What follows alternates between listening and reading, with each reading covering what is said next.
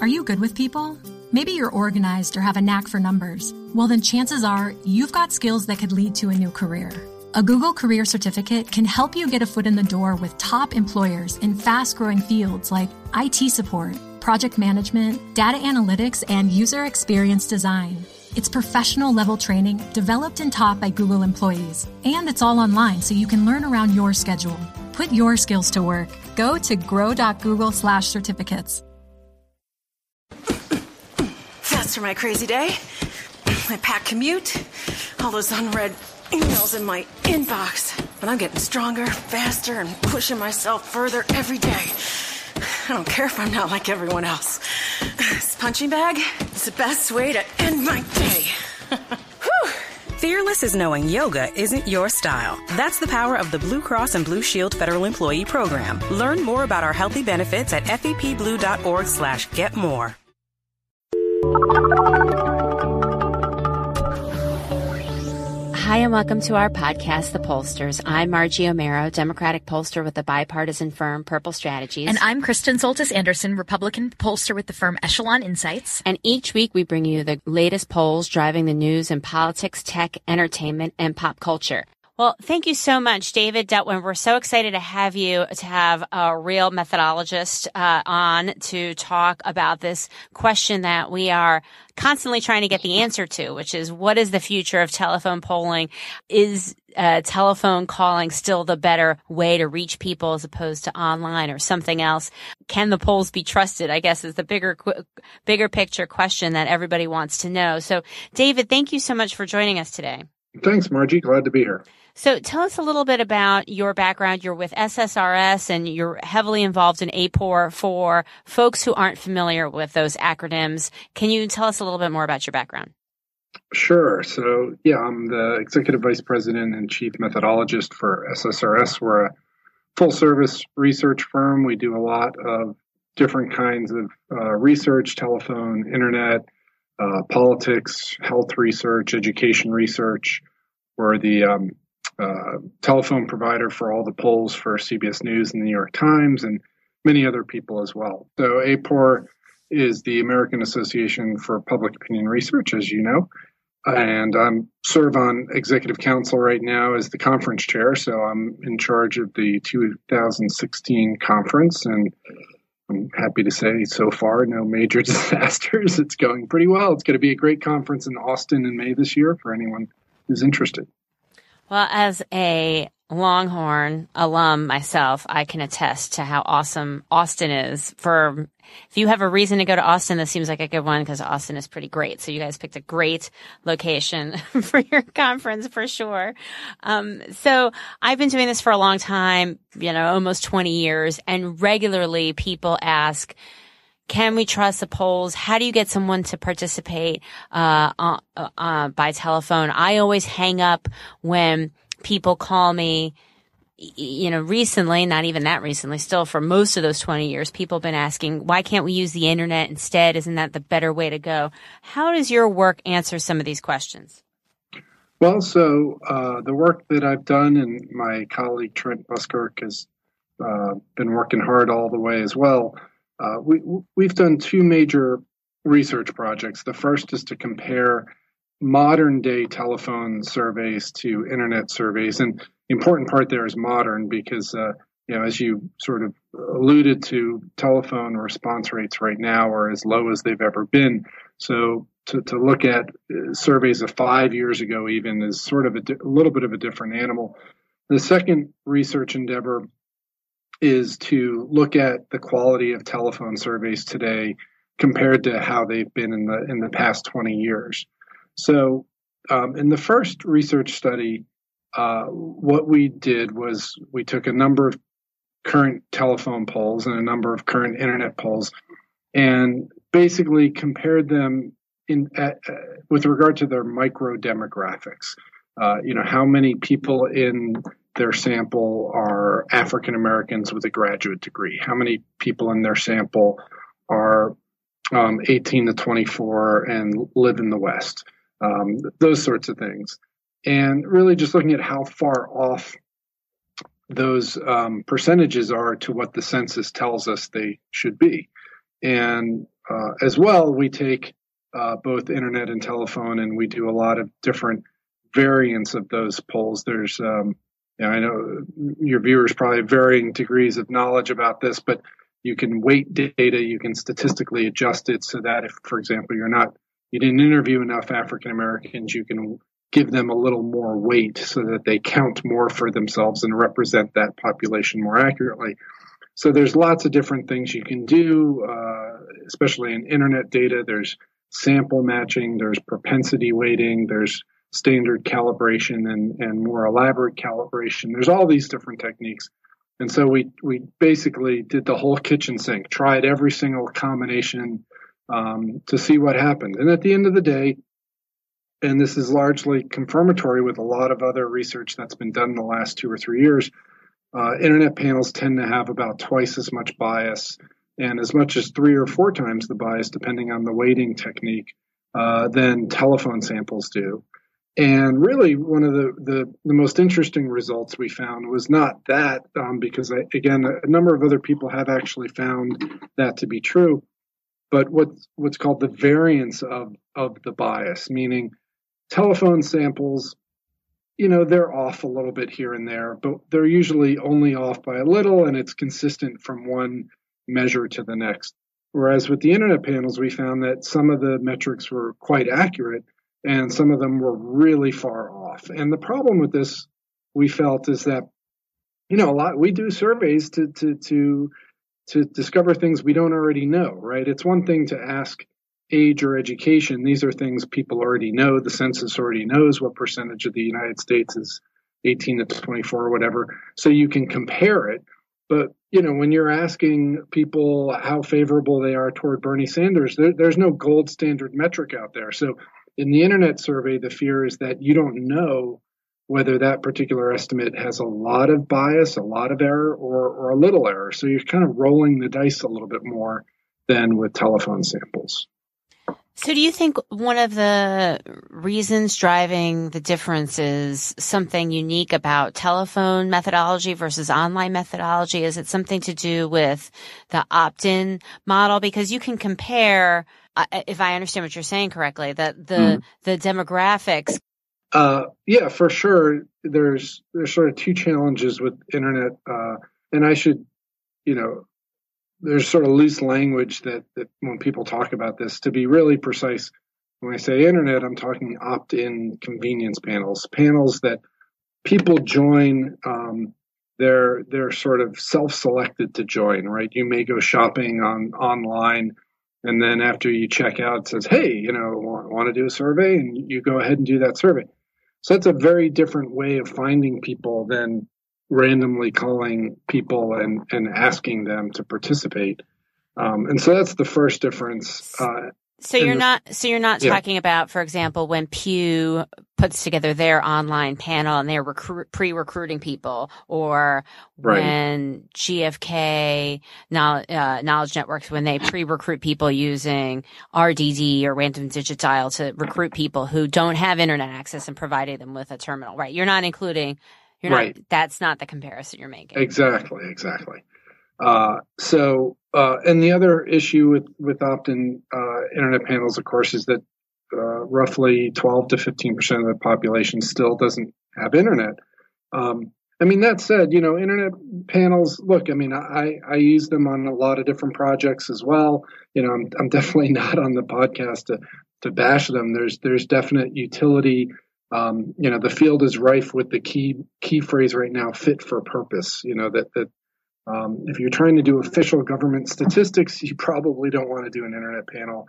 If you're doing a political poll, you know, there's a lot of debate in the field right now as to whether, um, you know, look, the, the, track record for the last two elections has been fairly good. It was definitely um, quite good in 2012, not not as good in 2014 for opt-in internet panels you know, the good news for, for political surveys is that, um, war, uh, you know, that 15% of America that doesn't have internet and therefore can never be part of one of these panels, you know, they, they tend to not vote either. Um, so for political surveys, it's not such a big deal. Whereas if you're doing a health survey, um, you know, and trying to get an accurate measure of how, how many people are uninsured, it's a huge deal because those 15% are almost, you know, are largely uninsured and the, the rest of America is largely insured. So, you know, pick your poison and your topic. But for political surveys, you know, opt-in internet panels have, uh, you know, done a fairly good job in the last two elections. And I know myself and many other um, methodologists are working to find methods to make them even more accurate in the future. But at the end of the day, um, you know, right now the, there is a, a, measurable, larger inherent um, chance of those results being biased.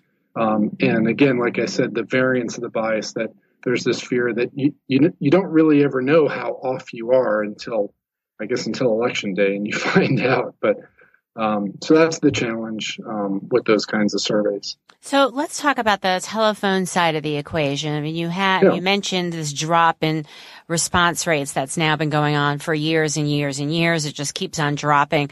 How is yeah. that? But yet, and you're not the first person to argue this that you know that our ability to predict outcomes and have a representative telephone sample hasn't really changed that much despite this drop in response rates. Why is that?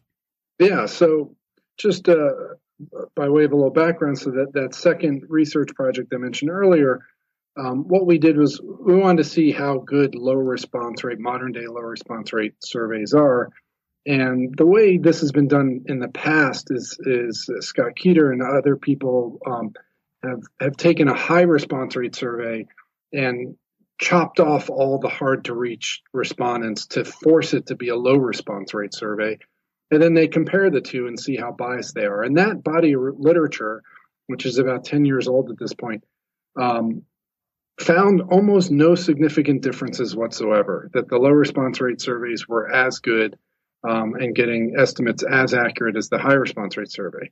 The problem today is that you know there really aren't any high response rate surveys out there to take and and chop off the hard to reach people, and they're all low right now. So what we did was we said, well, let's let's take surveys that we know that the, the people who do these surveys have made every effort to not change anything over the years. You know, ABC, CBS, Pew, uh, these people, you know, they want their polls to be nationally representative 10 years ago, 20 years ago, and today as much as ever. And they've worked very hard to make their methods the same every single year. So we say, okay, well, you know, these surveys have gone from response rates in the mid 30s to, to the single digits over a 20 year span. What has that, that same kind of bias comparison I mentioned in the earlier study? How does that fare here? And what we found is that um, the bias does start going up uh, and then oddly starts going down. We're, we're on actually a five year trend right now of bias going down in telephone surveys despite response rates plummeting. Uh, what we surmise is that telephone uh, surveyors have finally caught up to realizing that they have to do a lot of cell phones. And as those um, researchers have increased their share of cell phones, the bias is actually now starting to go down. And so the bias that has gone that did go up didn't go up because response rates were going down, but was going up because uh, they were firms were only interviewing on landlines. And you know lo and behold half of america right now doesn't own a landline right. anymore. So hard to be accurate when you're only interviewing half the population. Right. And pew so, is now doing 75% of their calls on cell i think it is. Right yeah. So to, to now sort of directly answer your question um, you know look at the end of the day uh, that it doesn't matter if four out of five people hang up on you compared to back in the old days when only one out of five person people hung up on you. As long as the people who hang up on you look just like the people who don't. Now i'm not saying that they don't look different we know that that people who refuse tend to be younger they tend to be less white but by and large, they do look very, very similar. Um, and that's why these studies are uh, Trent uh, Buskirk and my study uh, Keeter studies, Groves studies of the past have all found the same thing that, that as response rates have gone down, bias has not really gone up. Because at the end of the day, who responds and who doesn't tends to be a fairly, uh, you know, more random event than not, I would say. Right. And maybe all the response rates are dropping at the same rate. So seniors obviously are right. a little bit more likely to participate than younger folks, but that was true 20 years ago when response rates overall were higher. Yeah, for sure. You know, and I, I will just throw a little, a, a, little side commentary. In doing all this, it, it does make me sad to realize that, you know, so many people are hanging up. And, and I have to admit, I, I've hung up on people wanting to do surveys in the past, but I, I have learned to to you know stop and get a little bit of information first. And you know, if I find out that they want to pull me to figure out you know what the next uh, you know the color of the next box of cereal should be, then I'll probably hang up. But if they want to talk about politics, like I'm a citizen of the United States. I, you know, this is my chance to to tell the world what I think. Why would I hang up, right? I, wish Americans would, would go back to, to thinking a little bit like that, to realize that, you know, there's far and few opportunities to, to participate in democracy. This is one of them. So, you know, take that 15 minutes and participate in democracy a little bit. Yeah. I think it's a great thing. Well, you're definitely going to be preaching to the converted here of our listeners for sure. But I got to tell you, as someone who's done focus groups about food and focus groups about politics, people they always want to talk about food. Not everybody wants to talk about politics. Most people are pretty happy talking about what they had for breakfast or lunch that day. Um, nice. So in the documents you sent over, uh, you had, there was a page that just said TCPA in exclamation points. And we had Howard Fienberg, uh, from the, uh, MRA on a few months ago, and he talked about, uh, TCPA and its implications for the industry we've had we have thousands new listeners since you came on. Can you tell us a little bit about what's TCPA? How does it affect the industry, and, and why does it matter? And how soon should we start panicking? Yeah.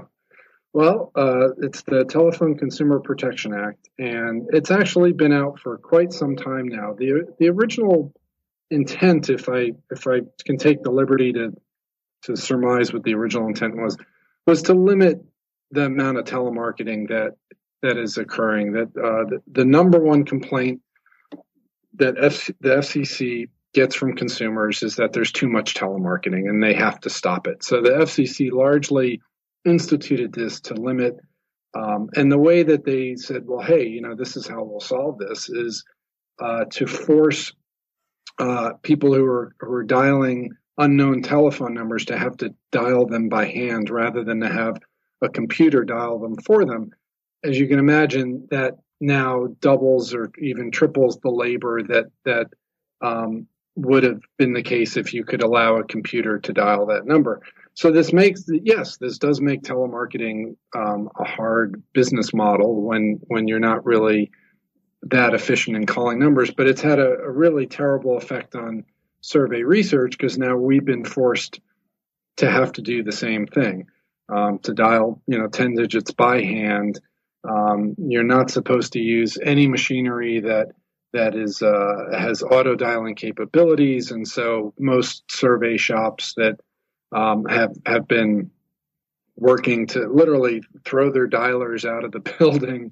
Um, uh, you know, people joke that we have to almost dial with a rotary phone, and at first I I laugh at how ludicrous that sounded, but in the reality of the situation, it's we're not that far off from that. We're really just, you know, we have hundreds of interviewers hand dialing numbers, and it's just very expensive. I guess the good news is that at least, uh, uh, you know, I can't say how many firms are, are cheating the system. Uh, certainly, anecdotally, there's, you know, word out there that a lot of companies have have been summoned, have had um, legal action taken against them for people claiming that they are cheating.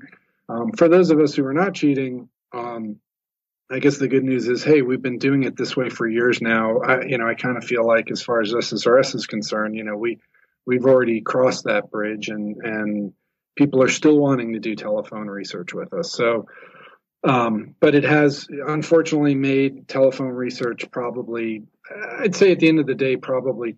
Uh, at the end of the day, 20 to 25% more expensive than it used to be in the past.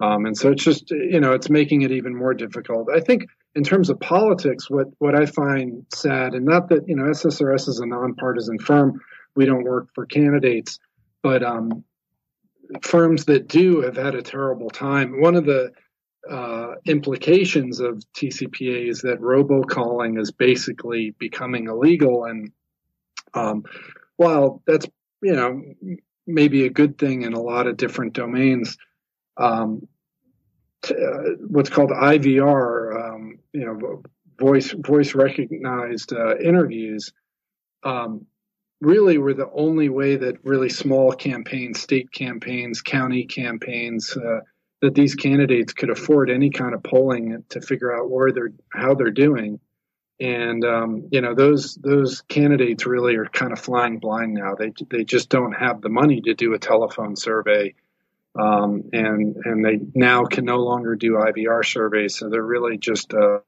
uh, you know it's it's kind of like this little corner of industry that is is becoming extinct. Um, and it's kind of sad. Yeah, yeah. I mean, um, it, we've had folks come on with a variety of different thoughts about IVR, but what I think it, what this may mean in practical terms is that it's going to push more folks who are budget conscious online. And certainly that's where the corporate yeah. world has been now for a while, but, you know, regardless of what the reports may say about online right. versus versus uh, telephone for candidates who are looking at something statewide it's possible to go online or even a congressional district, perhaps depending on the district. But for smaller races, legislative county races, you, you simply can't find a good it's it's very tough, I should say. It's very difficult to find a good online solution for something in a smaller market, a smaller area. So then you're right. It just you know just makes things even more sque- You know, you're squeezed. You're squeezed from the IVR side. You're squeezed cost wise from the telephone side, and you're squeezed because online is uh is a difficult option.